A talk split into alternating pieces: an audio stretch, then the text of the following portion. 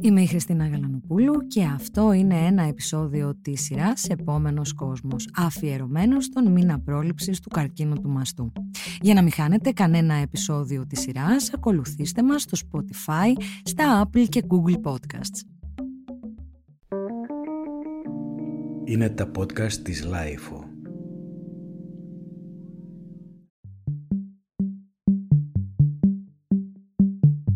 Σήμερα είμαστε εδώ για να παραστήσουμε το ξυπνητήρι σας. Είναι Οκτώβριος, είναι ο μήνας ευαισθητοποίησης για τον καρκίνο του μαστού.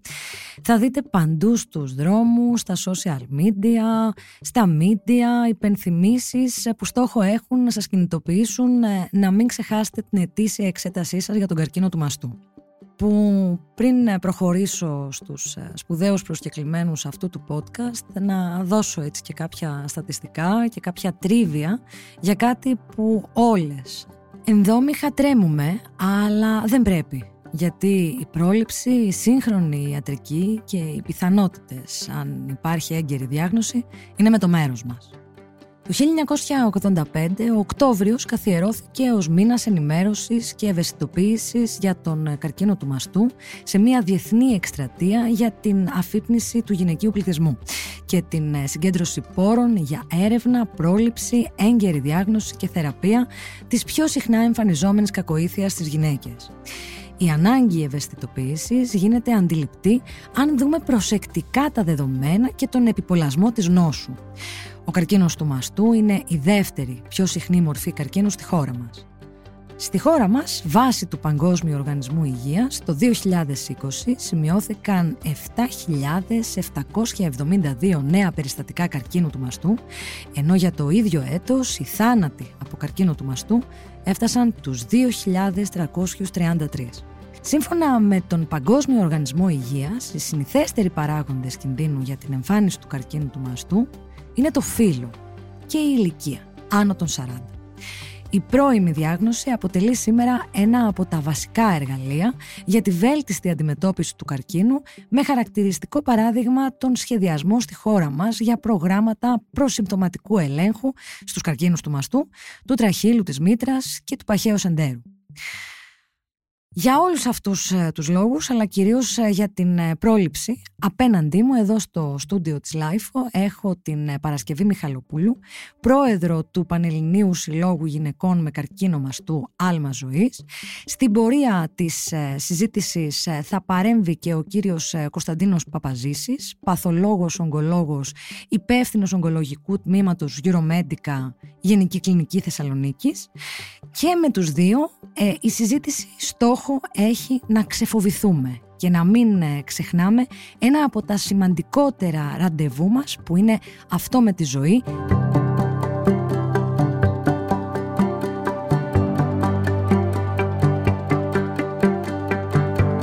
Καταρχάς ε, η πρώτη ερώτηση που μου έρχεται στο μυαλό κάθε φορά που σκέφτομαι το άλμα ζωής ε, είναι πώς επιβιώνει και πώς καταφέρνει να φτάνει κοντά σε γυναίκες που έχουν ε, περάσει ή βιώνουν την ε, περιπέτεια και την αγωνία του καρκίνου του μαστού. Ε, το άλμα ζωής έχει μια πολυεπίπεδη παρουσία.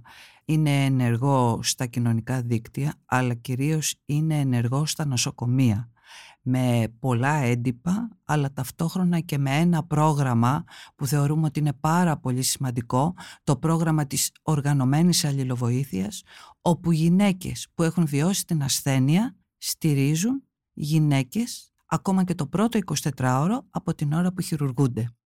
Όλα αυτά τα προγράμματα έχουν γίνει γνωστά και τώρα πια οι γυναίκες αναζητούν το άλμα ζωής γιατί γνωρίζουν ότι παρέχει δωρεάν πάρα πολλά προγράμματα.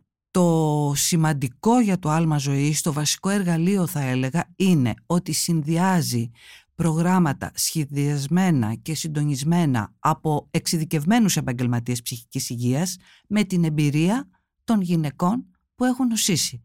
Γιατί όλα τα μέλη του Συλλόγου, όπως και τα μέλη του Διοικητικού Συμβουλίου, είμαστε γυναίκες που έχουμε βιώσει την ασθένεια του καρκίνου του μαστού. Ο τρόπος που επιβιώνει είναι μέσω δωρεών, χορηγιών και κυρίως μέσα από τα καθαρά έσοδα του Greece Race for the Cure που είναι η μεγαλύτερη καμπάνια ευαισθητοποίησης για τον καρκίνο του μαστού. Νομίζω έγινε στις 2 Οκτωβρίου και το, το γνωστό, η γνωστή αυτή πορεία. Φέτος το Greece Race for the Cure έγινε 2 Οκτωβρίου στο Ζάπιο και περιλαμβάνει ένα συμβολικό αγώνα δρόμου 5 χιλιόμετρων και ένα περίπατο 2 χιλιόμετρων και με τη συμμετοχή χιλιάδων ανθρώπων ανεξάρτητα ηλικίας, φίλου, κατάστασης και έχει γίνει πάρα πάρα πολύ αγαπητός από τον κόσμο. Θέλω να ρωτήσω το εξής. Νομίζω σας το είπα και πριν ε, συναντηθούμε. Α πούμε, αν μιλούσαμε πριν από 1,5 χρόνο, θα έπρεπε να, να τρέξω σε σχετική βιβλιογραφία και σε πηγές για να δω γιατί ακριβώς θα συζητήσουμε. Η ζωή τα έφερε έτσι που αυτή τη βιβλιογραφία με κάποιο τρόπο λόγω μιας παρόμοιας ε, περιπέτειας ε, υγείας την έχω κλειδωμένη στο κεφάλι μου. Εκείνο που διαπίστωσα όσο καιρό προσπαθούσα να κρατηθώ εγώ όρθια και δεν λέω ε, έδινα τη μάχη γιατί νομίζω με το δίνουμε τη μάχη περνάμε και ένα περίεργο μήνυμα ότι πρέπει ε, εκείνη που νοσεί να είναι και μαχήτρια και είναι το μόνο που δεν είμαστε εκείνη τη στιγμή.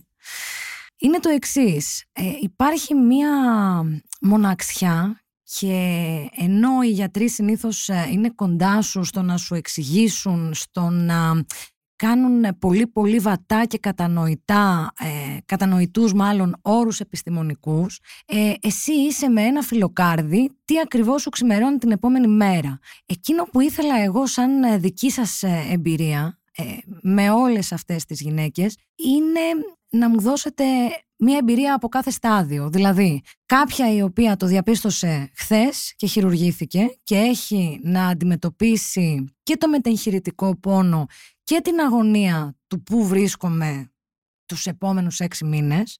Μία γυναίκα η οποία έχει βγει από αυτό το, από αυτό το μονοπάτι, ενδεχομένως έχει προχωρήσει σε χημειοθεραπείες, ακτινοθεραπείες κτλ. κτλ. Και μία γυναίκα η οποία έχει απομακρυνθεί από την περιπέτεια, ποιο είναι το αποτύπωμα και το, και το βίωμα που κουβαλάει και πώς θα διαχειριζόμαστε όλα αυτά, κυρίως για να δώσουμε κουράγιο σε όσες το απέφχομαι ενδέχεται να νοσήσουν. Κυρία Γαλανοπούλου, βάλατε πολλά θέματα τώρα στη συζήτηση. Το ένα θέμα είναι, θα συμφωνήσω απολύτως, σε αυτό τον αγώνα δεν υπάρχουν μαχήτριες, γιατί η μάχη σημαίνει ότι υπάρχουν νικητές και ηττημένοι και σε αυτό τον αγώνα δεν υπάρχουν ούτε νίκες ούτε ήτες. Υπάρχει μία ασθένεια που θα πρέπει κάθε γυναίκα να την αντιμετωπίσει. Τώρα, σε πραγματικά, όταν ε, γίνεται για πρώτη φορά η διάγνωση και η γυναίκα υφίσταται το σοκ μιας ασθένειας, είναι μόνη και κυρίως νιώθει μόνη. Θεωρώ σαν άλμα ζωής ότι παρότι το παλεύουμε πάρα πάρα πολύ καιρό, ακόμα δεν έχει περάσει στους γιατρούς το μεγάλο όφελος που έχει μία γυναίκα να μιλήσει με μια άλλη γυναίκα που έχει την ίδια εμπειρία.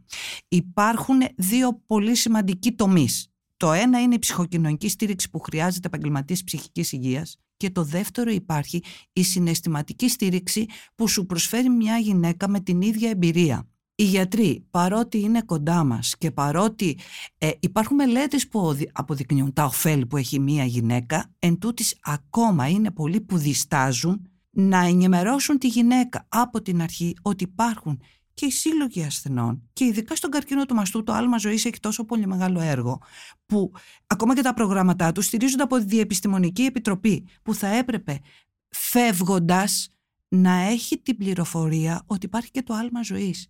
Το τι θα την κάνει την πληροφορία η γυναίκα είναι δικό της θέμα. Αν θέλει να επικοινωνήσει, θα επικοινωνήσει. Αν δεν θέλει, δεν θα επικοινωνήσει. Είναι όμως σημαντικό να ξέρει ότι υπάρχει ένα μέρος όπου θα έχει δωρεάν επαγγελματική ψυχοκοινωνική στήριξη και ταυτόχρονα μπορεί να μιλήσει όταν έχει ανάγκη με μια γυναίκα που το έχει βιώσει.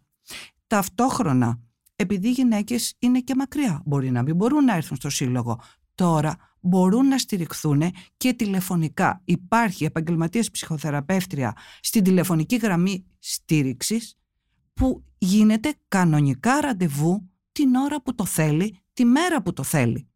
Επίσης, θα έλεγα, επειδή όλα αυτά είναι δωρεάν, θα έλεγα να περάσει η πληροφορία σε γυναίκα. Μη διστάζουν. Αυτά τα προγράμματα είναι για αυτές. Δεν είναι εύκολο να αντιμετωπίσουμε τόσο σοκαριστικά γεγονότα. Αυτά τα γεγονότα φέρνουν μεγάλες ανατροπές στη ζωή μας. Δεν είναι εύκολο να τα αντιμετωπίσουμε μόνες μας. Επομένως, επιβάλλεται. Είναι φροντίδα στον εαυτό μας να πάρουμε τη στήριξη που μας χρειάζεται. Άρα λοιπόν θα έλεγα ότι κάθε γυναίκα ας φροντίσει τον εαυτό της, ας πάρει τη στήριξη που της χρειάζεται μέχρι να στηθεί στα πόδια της και μετά θα βρει το δρόμο της. Μετά και την τελευταία θεραπεία, μία γυναίκα εάν νιώθει δυνατή και θέλει να προσφέρει πιθανόν τη δύναμη και την ελπίδα που έχει η ίδια πάρει από μια άλλη γυναίκα, μπορεί να γίνει εθελόντρια στο σύλλογο. Φυσικά όλο αυτό μέσα σε ένα πολύ συγκεκριμένο πλαίσιο με εκπαίδευση και εποπτεία, κάτι που είναι απαραίτητο γιατί ο θελοντισμός υγείας είναι κάτι πάρα πάρα πολύ σοβαρό.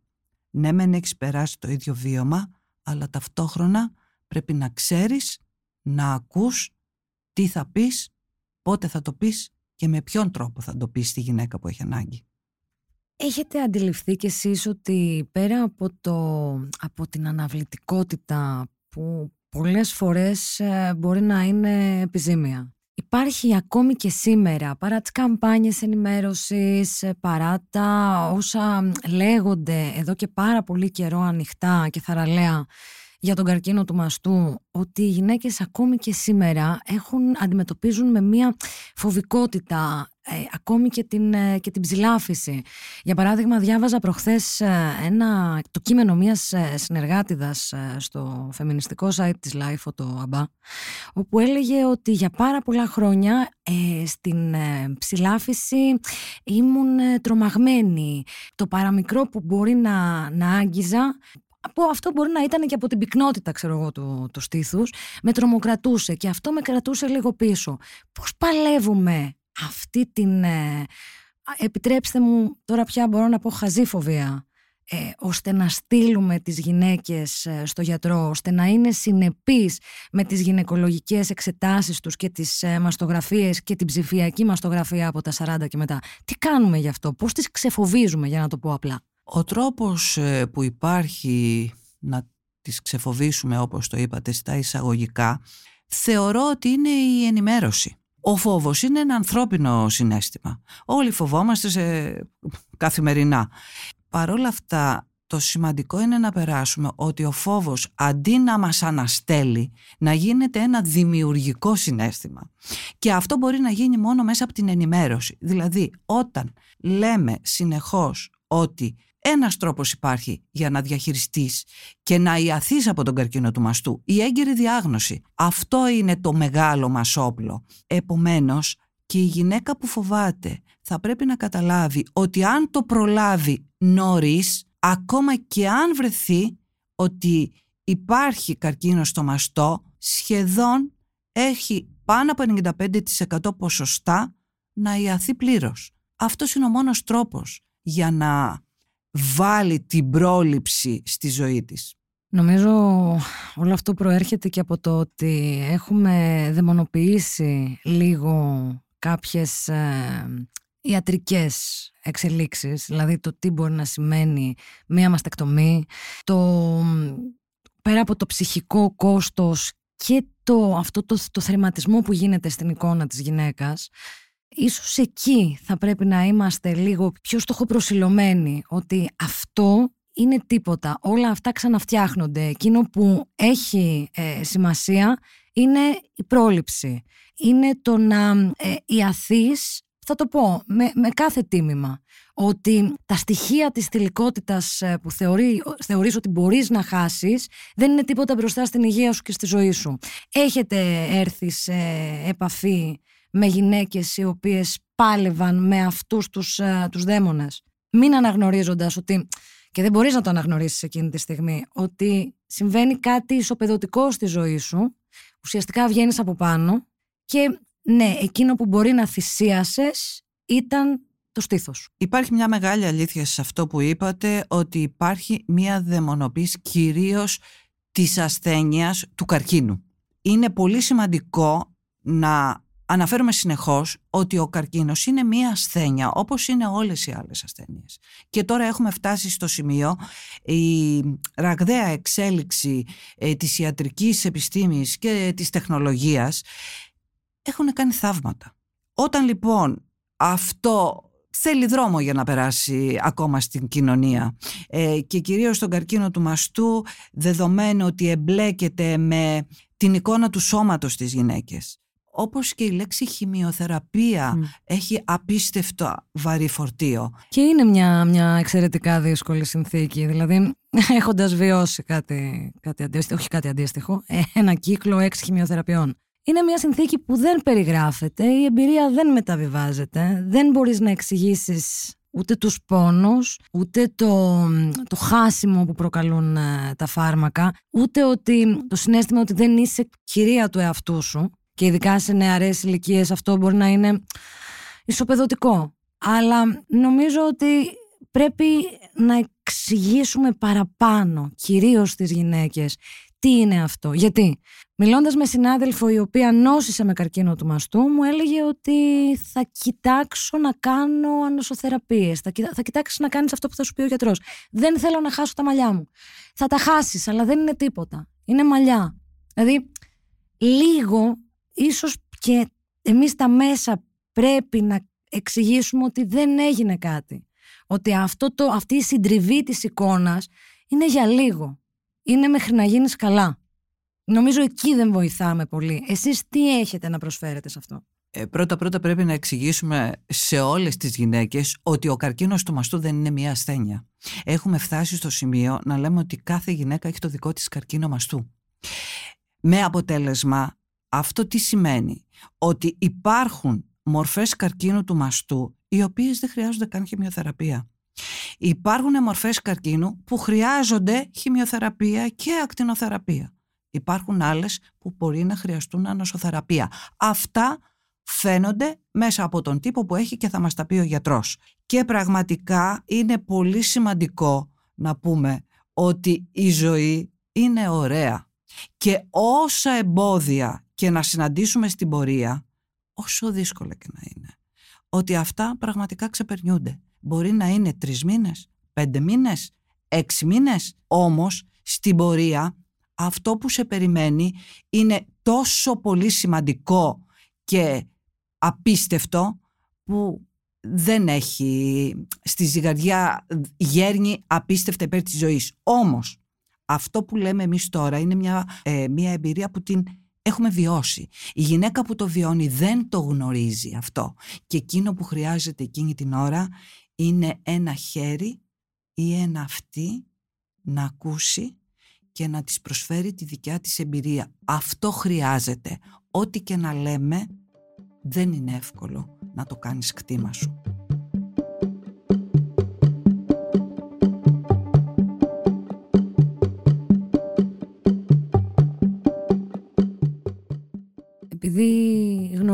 Ότι έχετε περάσει και εσείς από αυτό το μονοπάτι. Θα ήθελα δύο λόγια για την εμπειρία.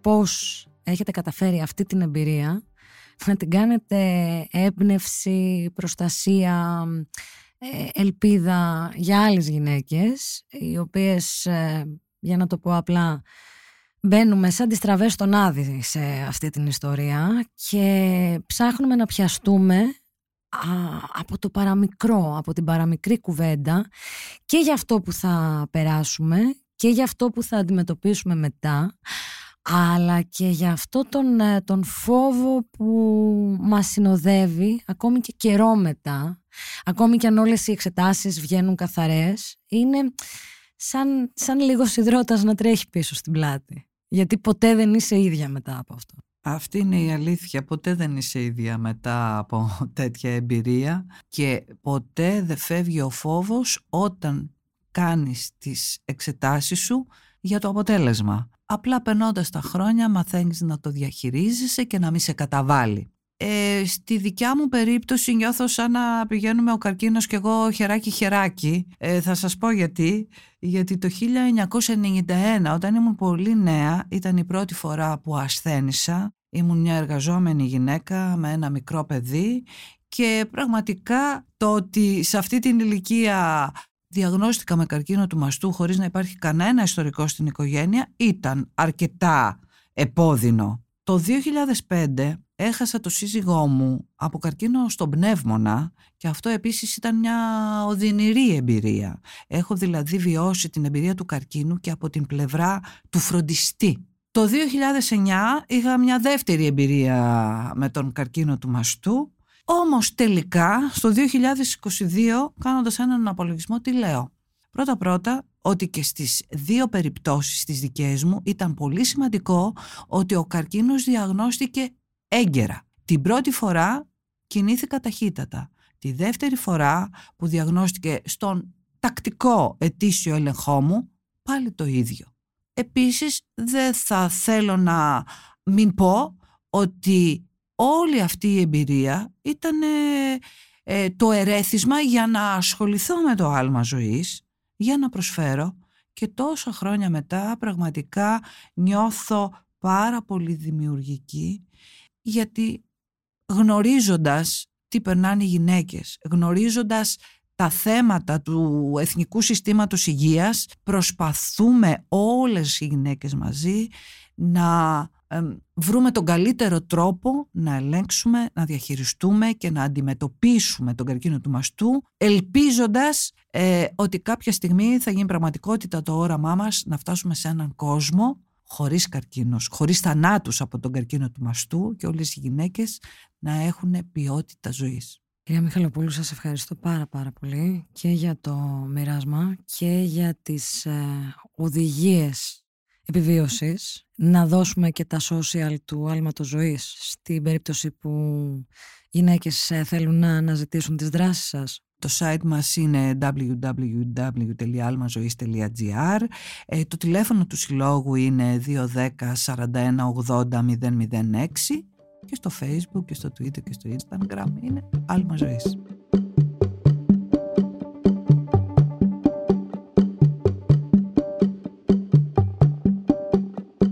Ας συνδεθούμε όμως και με τον ε, κύριο Παπαζήση, παθολόγο, ογκολόγο, υπεύθυνο του ογκολογικού τμήματος της ε, Euromedica, Γενικής Κλινικής ε, Θεσσαλονίκης, για να ακούσουμε τις δικές του πολύτιμες συμβουλές σε ό,τι αφορά την πρόληψη του καρκίνου του μαστού, αλλά και την αντιμετώπιση της κατάστασης μετά τη διάγνωση. Κύριε Παπαζήση, καλησπέρα σας. Θα ήθελα να ρωτήσω καταρχάς ε, ποιες είναι οι πιο συχνές ερωτήσεις ε, που λαμβάνετε από ασθενείς είτε από γυναίκες οι οποίες ε, έρχονται για πρώτη φορά σε, σε επαφή με αυτό που λέγεται καρκίνος του μαστού και πρέπει να το διαχειριστούν; Τώρα μπορείς να καταλάβεις ότι όταν μια γυναίκα πρωτοέρχεται σε επαφή με αυτό, ποιος είναι ο φόβος και το άγχος μπροστά σε όλο αυτό. Μία από τις πιο κλασικές ερωτήσεις οι οποίες συνήθως δεν γίνονται αλλά πρέπει να τις εκμεύσεις είναι η αιτία. Ίσως φταίμε όλοι μας, ίσως φταίει λίγο η, η κατάχρηση του μπλα μπλα που όλες πιστεύουν ότι ο καρκίνος του μαστού έχει κάτι να κάνει με αυτές, δηλαδή κάπου έφτεξαν. Φταίω γιατί είμαι πολύ αγχωμένη, φταίω γιατί είμαι πολύ στενάχωρη, φταίω γιατί φταίει αυτός ο οποίος μου είπε αυτό και εγώ στενοχωρήθηκα, φταίει αυτό το γεγονός που έγινε στη ζωή μου και με άγχωσε και με στενοχώρησε. Μία από τις πρώτες δουλειές που πρέπει να κάνει ένας σοβαρός ογκολόγος που βλέπει καρκίνο μαστού και που τον ξέρει είναι να πετάξει λίγο αυτή την ενοχή. Όχι, κορίτσι μου, δεν φταίεις. Δεν φταίεις ούτε η διατροφή σου φταίει, ό,τι και να γράφει το ίντερνετ, ούτε η ζάχαρη φταίει, ούτε η τρόπο ζωής σου φταίει, ούτε αυτά που σκέφτεσαι μπορούν να φταίνε, ούτε το άγχος σου φταίει, ούτε παίζει ρόλο ουσιαστικό στην πορεία σου ή στην πρόγνωσή σου, το άγχος σου ή η στενοχώρια, οποιοδήποτε του πούνε ότι έχει μια κακοήθεια θα έχει ένα άγχος και μια στενοχώρια. Άρα το πρώτο πράγμα που προσπαθούμε να κάνουμε είναι να εκμεύσουμε αυτή την ε, ενοχή, η οποία βέβαια μετά όταν επικοινωνείται λίγο λίγο ανακουφίζεται. Τα βασικά ερωτήματα που μετά έχει μια γυναίκα είναι δύο πράγματα. Ε, συνήθως το, ο πρώτος, ο φόβος και ο τρόμος είναι η χημειοθεραπεία, Άρα η ερώτηση είναι αν θα κάνω χημειοθεραπεία γιατρέ. Δυστυχώς συνήθως αυτή η απάντηση δεν είναι straightforward. Δεν μπορείς να πεις δηλαδή ότι ξέρουμε από την πρώτη φορά που βλέπουμε μια γυναίκα αν θα κάνει ή δεν θα κάνει χημειοθεραπεία. Σε μερικές φορές βέβαια το ξέρουμε. Είναι λίγο και η συμπαρομαρτούσα παραφιλολογία, τι είναι η χημειοθεραπεία, σκοτώνει και τα υγιή κύτταρα. Πολύ μου αρέσουν όλα αυτά. Είναι μεγάλη παραφιλολογία μέσα στο ίντερνετ. Σου κάνει κακό, σου κάνει καλό. Δεν θέλετε να ξέρετε τι, τι ξενύχτη έχω ρίξει προκειμένου να δω ποιο κυταρό μου θα πεθάνει, τι θα χάσω, τι θα κερδίσω κτλ. κτλ. Είμαι σίγουρος. Είμαι σίγουρος. Ε, η μεθεραπεία είναι ο τρόμος, ο φόβος και ο τρόμος τους. Ε, εγώ, σαν ογκολόγος που ασχολείται μόνο με το μαστό εδώ και πάρα πολλά χρόνια, λέω ότι ο φόβος και ο τρόμος σας έπρεπε να είναι η ορμονοθεραπεία, η οποία είναι το μαρτύριο της σταγόνας, αλλά δεν το ξέρετε την ώρα που το αντιμετωπίζετε. Δηλαδή; Θα κάνω χημεθεραπεία, είναι η πρώτη ερώτηση. Εντάξει. Ή θα πέσουν τα μαλλιά μου. Μια πολύ σημαντική ερώτηση. Και βέβαια η, η ερώτηση των χιλίων δολαρίων που λέει θα ζήσω. Εντάξει. Είναι αυτό που εμείς οι ογκολόγοι λέμε συνολική επιβίωση, overall survival, είναι το πιο σκληρό uh, end point, δηλαδή το πιο σκληρό καταληκτικό σημείο της ογκολογίας. Θα ζήσω ή δεν θα ζήσω; Και αν θα ζήσω, πόσο θα ζήσω; Και αν θα ζήσω, πώς θα ζήσω; Αυτές είναι οι βασικές ερωτήσεις που πρέπει να κάνει ένα κορίτσι που έρχεται για πρώτη φορά σε επαφή με έναν ογκολόγο ή καρκινομαστού. Και όλο αυτό, η κουβέντα είναι μια κουβέντα η οποία βέβαια θα πρέπει να καταλάβει ότι δεν έχουμε τις λύσεις, έχουμε ούτε τις τέλειες απαντήσεις. Δεν Μερικές φορές φοβάμαι ότι νομίζουν ότι είμαι ο Θεούλης και θα τα απαντήσω όλα. Όχι, δεν έχουμε τις τέλειες απαντήσεις. Ε, δυστυχώς η δικιά μας επιστήμη έχει μια, ένα στατιστικό κομμάτι μέσα. Εντάξει, το ξέρουμε αυτό, αλλά με αυτό πρέπει να ζήσουμε. Και με αυτό πρέπει να κινηθούμε και με τα δεδομένα που έχουμε πρέπει να αντιμετωπίσουμε, αλλά μετά από την άλλη πλευρά πρέπει να κάτσεις δίπλα στο κάθε κορίτσι. Μην το λες, μην το ακούσει που λέω κορίτσι, όλα κορίτσια είναι από, ε, από 20 Το λέτε με τρυφερότητα.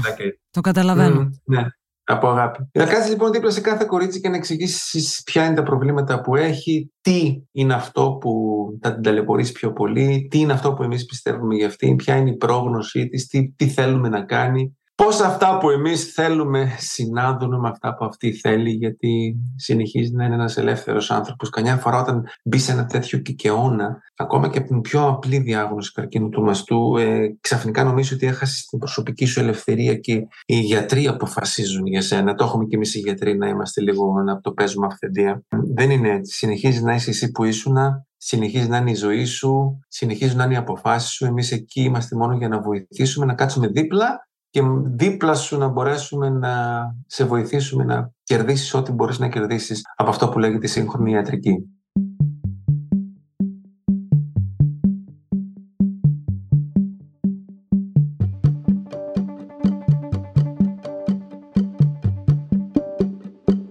Κύριε Παπαζήση, αν έπρεπε να πείτε μία κουβέντα τώρα, τον Οκτώβριο, μήνα ευαισθητοποίηση για τον καρκίνο του μαστού, σε κάθε γυναίκα, κάθε ηλικίας, αυτή τη στιγμή που μιλάμε, τι θα της λέγατε; Α, ειδικά αν δεν έχει κάνει τις εξετάσεις της. Μία μαστογραφία το χρόνο, μαζί με υπέρηχο αν είναι δυνατόν, από την ηλικία των 40 και πάνω και να θυμούνται και οι μεγαλύτερες γυναίκες γιατί υπάρχει μια ακόμα πιο τραγική παραφιλολογία που λέει εντάξει τώρα που έγινες σε 70 μην ανησυχείς, μην ξανακάνεις μαστογραφία. Λες και ο καρκίνος του μαστού είναι νόσος των νέων γυναικών, ο καρκίνος του μαστού είναι νόσος της γυναίκας, το peak της διάγνωσης το κάνει στα 65 με 75, εκεί είναι η πιο συχνή ασθένεια. Έτσι. Θα πρέπει να κάνουμε μια μαστογραφία και έναν υπέρηχο κάθε χρόνο. Μου φαίνεται είναι η πιο σημαντική κουβέντα που μπορώ να πω. Σας ευχαριστούμε πάρα πάρα πολύ για την παρουσία σας και ευχόμαστε όσο το δυνατόν ε, πιο γρήγορες διαγνώσεις, διαγνώσεις ε, στα, στα πρώτα πρώτα στάδια. Μας το χάλασε λίγο ο κορονοϊός, πρέπει να το ξέρετε αυτό. Γιατί ε, φοβόμενοι τον κορονοϊό, πολλοί, πολλοί ασθενείς έχασαν τη μαστογραφία τους μέσα στην προηγούμενη τριετία. Και έτσι αυτά που βλέπουμε φέτος είναι λίγο πιο προχωρημένα από αυτά που βλέπαμε πριν από τρία χρόνια. Αν μπορούσαμε να μιλήσουμε με, με στατιστικά, τι θα λέγαμε γι' αυτό; Ε, έχουν βγει δημοσιεύσεις κιόλας γι' αυτό, ότι έχουμε ένα 10% παραπάνω περίπου πιο προχωρημένες διαγνώσεις από ό,τι είχαμε παλιότερα. Εντάξει, ας στηθούμε στα πόδια μας τώρα που τελειώνει αυτή η κατάσταση, τουλάχιστον μπαίνει σε μία, μία νόρμα. Α στηθούμε στα πόδια μας και ξαναρχίσουμε από την αρχή ε, να είμαστε τυπικοί στην εξέτασή μας στο ακτινολογικό, ακτινογραφία και υπέρηχο κάθε χρόνο. Τουλάχιστον έτσι θα γλιτώσουμε πολλούς μπελάδες. Κύριε Παπαζήση, σας ευχαριστώ πάρα πάρα πολύ για την παρουσία σας. Να είστε καλά. Είμαι η Χριστίνα Γαλανοπούλου και αυτό ήταν ένα podcast της σειράς «Επόμενος κόσμος». Για να μην χάνετε κανένα επεισόδιο, ακολουθήστε μας στο Spotify, Apple και Google Podcasts. Ηχοληψία, επεξεργασία και επιμέλεια, Φαίδωνας Κτενάς και Μερόπη Κοκκίνη. Ήταν μια παραγωγή της LiFO. Είναι τα podcast της LiFO.